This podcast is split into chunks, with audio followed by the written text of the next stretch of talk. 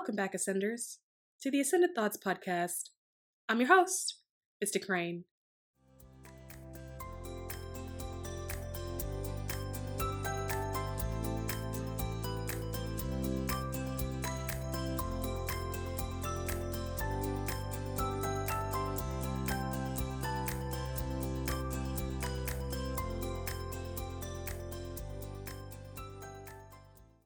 Okay, so what I'm going to be talking about today is going to be a little bit controversial, but it was inspired on a whim. I was in the shower, for anyone that cared, and was like, oh my goodness, I've got something here, and quickly jumped out and then hit record.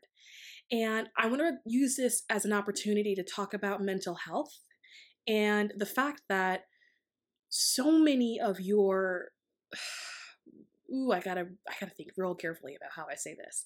Um, the professionals that you are going to, in my opinion, are misdiagnosing you. Now, here's the thing. I want to start by saying that I am not a licensed professional at all. I have no medical background at all, and I'm not going to sit here and pretend or claim that I do.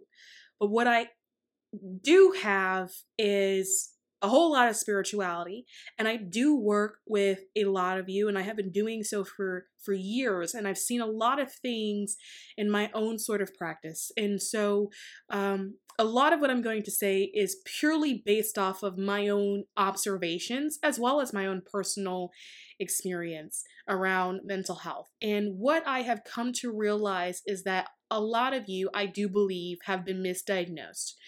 And this is coming up because I, I work with so many of you, and you'd be amazed at the amount of sessions that start with people apologizing me and saying, oh, I'm so sorry, but I have anxiety. I have anxiety. I have anxiety disorder. Or I'm so sorry, but I have depression. Or I'm so sorry, I have P T S D, or I have panic disorder, or or schizoid, or, or literally anything that you can think of that is considered a mental health disorder. Trust me when I tell you, I have had clients that have been diagnosed with all of it.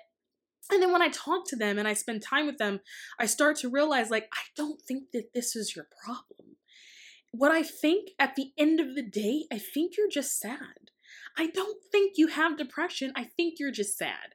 And I think that you have been trying to tell people that you feel a little sad and no one's listening to you. And what they have done is convinced you that you have some form of depression or something is wrong with you. Whenever you go and you see a therapist and you talk to them about the things that make you sad, they diagnose you and they put you on medication. And then they and and and, and they don't sit there and think to themselves, maybe this person is sad. They pull out a textbook and then they start trying to figure out what's happening in your brain instead of going, you know what? Something really traumatic happened to you. Something really traumatic happened to you, and that one thing really sucked. And I understand that right now you're just sad, right? And so you walk away from these people going, oh my God, that's it. I actually have a problem. I have I have clinical depression. No, I think a lot of you are just sad. And so I want to I want to share um, some of my, my own story before I continue, because I really want you guys to understand that this is not coming from a place of, of a high horse. I have no horse here. This is coming from personal experience and observation from working with so many of you. I, at one time, was diagnosed myself. At one time in my life, I was also heavily um, uh, uh, medicated. I was diagnosed with clinical depression, um, anxiety disorder. I was also diagnosed with P T S D, and I was di- in diagnosed with panic disorder. And I spent a good portion of my life, one, thinking I was mentally ill and that I was sick, right? I also spent a good period of time worrying about triggering a panic attack. And then so I would get a panic panic attack, and I would panic about the thought of actually panicking because someone told me that I had a problem with panicking, right? I had all of this anxiety medication. I was heavily doped up. Ativan was my drug of choice. I was also on the Zoloft for the depression, heavily, heavily, heavily doped up. And then I actually reached a point in my life where I was so low because there were so many traumatic things that was happening in my life, and I thought that I was so sick because the doctors were telling me that I was, right? I had a psychologist and a psychiatrist. I have been tranquilized before. I have been held before. I have also um, run down the streets barefoot, screaming at the top of my lungs. Um, so that is where, you know, in public, by the way. So that's, you know, I was in a place. And because I was doing those things, I thought to myself, you know what? They're right. I am sick. Something is wrong with me. Something has to be wrong with me. And then it progressed and it got to a point where I was dependent on these drugs. Um, there was a point in my life where I had moved overseas. I had moved to the U K. And I remember being so panicked, not because I was moving to a different country, because I was like, oh my God, how am I going to refill my Zoloft? How am I going to refill my anxiety medication? And one of the first things I did when I got to the U K was try to find a G P that could write me a script, because I was convinced that I needed these drugs to function because these doctors had told me that I was sick. And then I fell more into that pattern. And then because it wasn't working, and I know now that that wasn't what was wrong with me, right? That's why these drugs don't really work. That's why you could take them for years and the problem doesn't solve itself, is because these drugs act as a Band-Aid, right? But these drugs are not actually going after the root cause of the issue to begin with.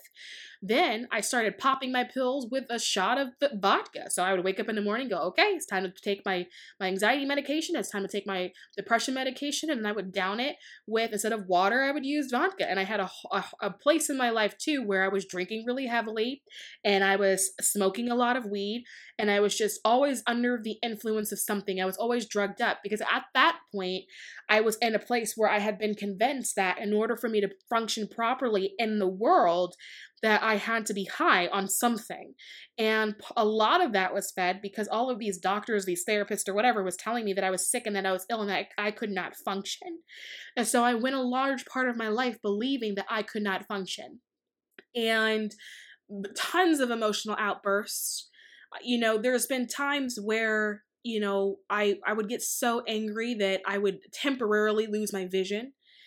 And, you know, luckily I'm not like that these days. These days I'm way more calm and way more zen. And if you asked my family to describe me, they would be like, oh yeah, she's really chill. She's really calm, cool, collected. Because that's what I am these days. Because I was able to figure out what the root cause of my problem was and then tackle it, right?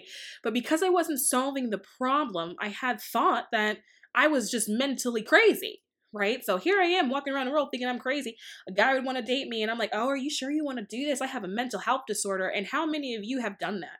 How many of you, and I know you have because I talk to you, have have have gone to date someone and you you you you start the relationship with an apology and then you tell them all about your mental health disorders as if that somehow disqualifies you as a suitable partner.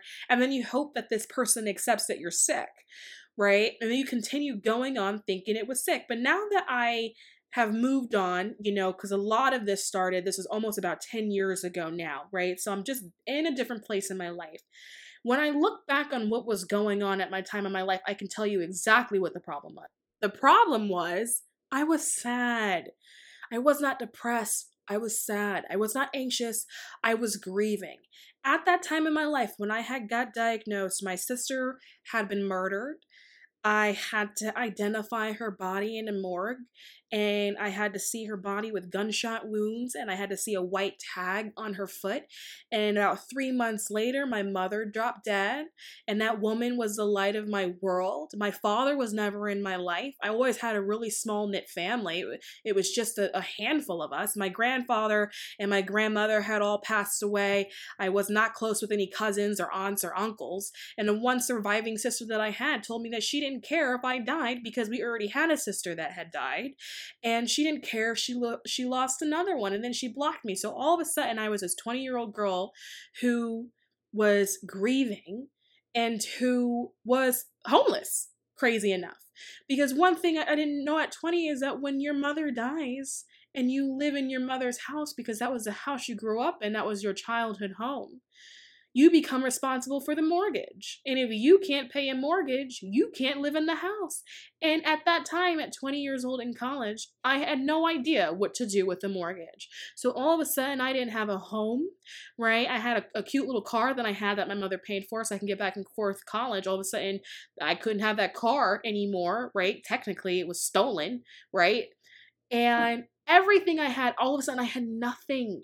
I had nothing. I had no family. I had no home. I had no money. And so when I ran out in the street barefoot, screaming at the top of my lungs, it was because I was in shock and I was in pain. And when I ran to go seek help, and that I ended up at a therapist. I don't know how I got there, but that's where I went, I, I went, right? Because society teaches you that when you have large emotional outbursts, that's where you're supposed to go because maybe you're crazy. I went, and then I was held, and I was under suicide watch.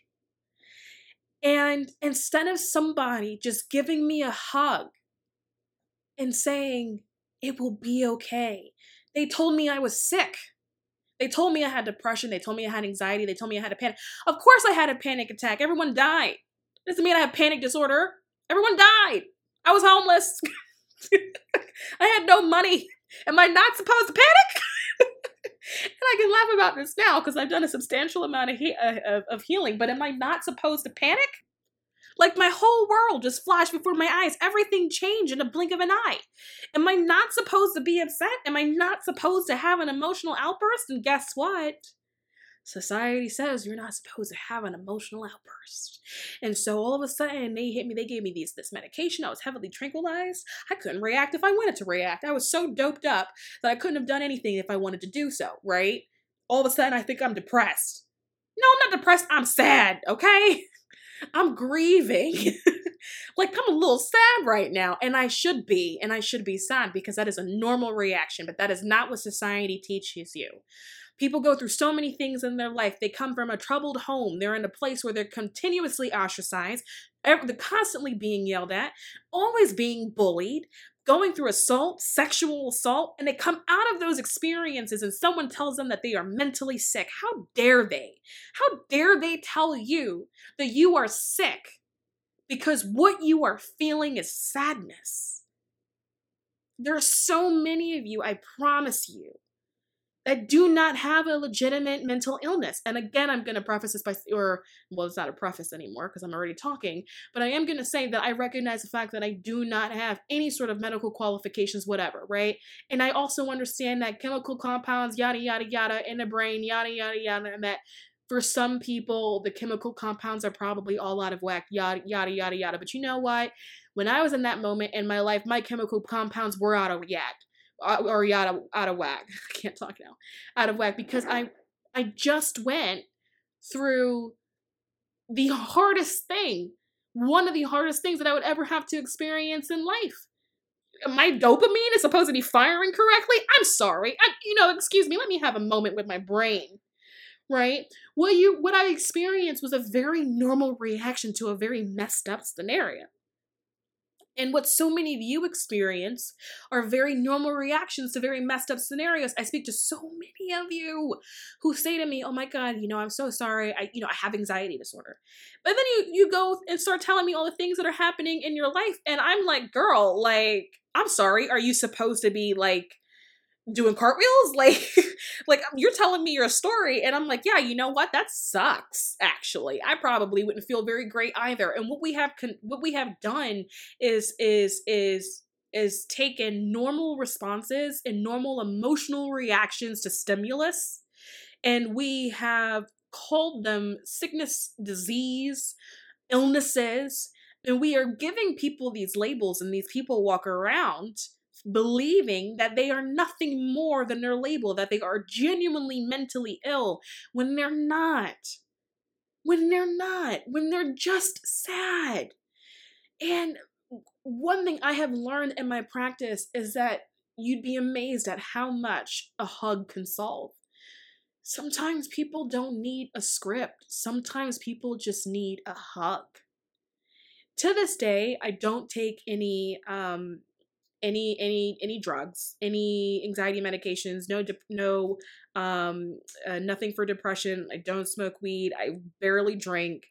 Um, and when I came off all, all of my mental sort of health medications, um, I did come off cold turkey. And I could tell you what the trigger for that was. I was, again, I was in a place of grief, and my mediumship was starting to kick in. So I was starting to see figures moving in the room, dark figures, dark shadows, and that's kind of how it starts. And so I had went to go see someone again. I had went to a counselor because, like, what, you know, society teaches you that that's what you do. That's where you go. And so I did what society told me that I was supposed to do because at this point, again, I'm believing I'm mentally sick, right? And so I went there. And so, you know, I'm talking to the counselor and I'm telling her about my experiences in the shadows and whatever. And she tried to suggest that um, I may be schizophrenic. And I remember in that moment, I snapped out of it so hard. I remember thinking, what you are not going to do is hospitalize me, because I know I'm not there.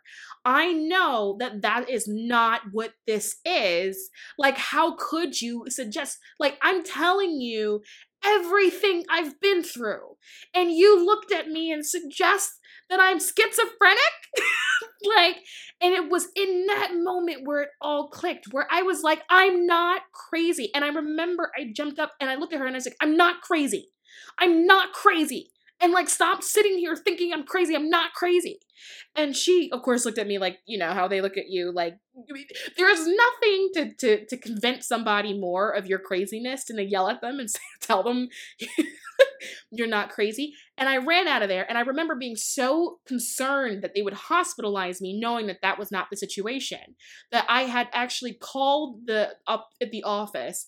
And I was like, this is not going to continue. This is not a good working relationship for me. I cannot see that counselor anymore, because what you're not going to do is put me in a hospital. And it was in that moment, after all of those years that had gone by, it was a first time where I was like, I'm not crazy. Like, I just need a hug. I just need a hug. I just need someone to look at me and tell me I'll be okay. I've been out here not knowing where I'm going to live, not knowing how I'm going to eat, and you're telling me I'm crazy because I'm upset and I'm emotionally reactive. Just hug me. And at that point, it was this moment where it clicked, where I was like, oh, imagine the amount of problems you can solve in the world by just giving somebody a hug, by just embracing them with your heart center, and in doing so deeply and loving them truly in that moment, because in that moment, they don't feel it. In that moment, they don't feel seen and they don't feel heard. They're just sad. They're just sad. And all they need is someone to look at them and, and say to them, I understand that you're sad. The validation, the validation in itself is enough to completely alter someone's circumstance. And I know that it is, because I've seen it. I've seen it in my own practice. I've seen it. I have looked people in the face and I've said to people, you're not crazy. And you'd be amazed at what it could do to somebody to know that, one, they finally heard, and two, that finally they come across someone that does not think that they're crazy, when everybody else in their life has convinced them that there's something wrong with them, when there really is nothing wrong with them. People are going through it. People go through hard things. People lose everything. People lose, even if you lose your job, that is such a traumatic experience.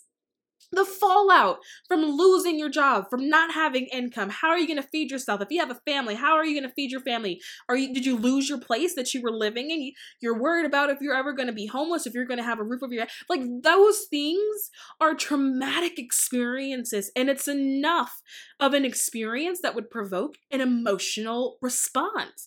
And sometimes that may be an emotional meltdown. But I'm sorry, am I supposed to get fired and not respond? Is is is my mom supposed to die and I don't respond? Am I supposed to go through sexual assault and not respond? Am I supposed to be bullied for my whole life and not respond? You don't want me to respond, and society has convinced you that you're not supposed to respond. And when people become too emotionally responsive, then all of a sudden people become mentally ill. Not, you're not always anxious, right? It's not always that you have anxiety disorder. Sometimes maybe you're worried that something is going to happen because it happened before, right? People that have anxiety when they go into large crowds, is it possible that last time you went into a large crowd, you got you got hurt? Is it possible that last time you went into a large crowd, um, you got lost? Maybe you were a kid and you got lost and it was a traumatic experience. In the United States, large crowds, unfortunately, lead to mass shootings. Okay? Do you want to have that conversation, or are you not ready? Maybe you are anxious because you are thinking about your mortality. Maybe you do not have anxiety disorder. Maybe you just don't want to die that day. Is can, can that be an option? Could that be an option? Maybe you don't have panic disorder. Maybe there are just certain things that stress you out. Maybe you don't have panic disorder. Maybe you just know that when you go home, you're going to get bullied and you don't want to get bullied because it sucks. And maybe that causes you to feel a sense of panic. And maybe you feel panic because you don't feel safe. Like, I'm sorry, are you not supposed to have an emotional response?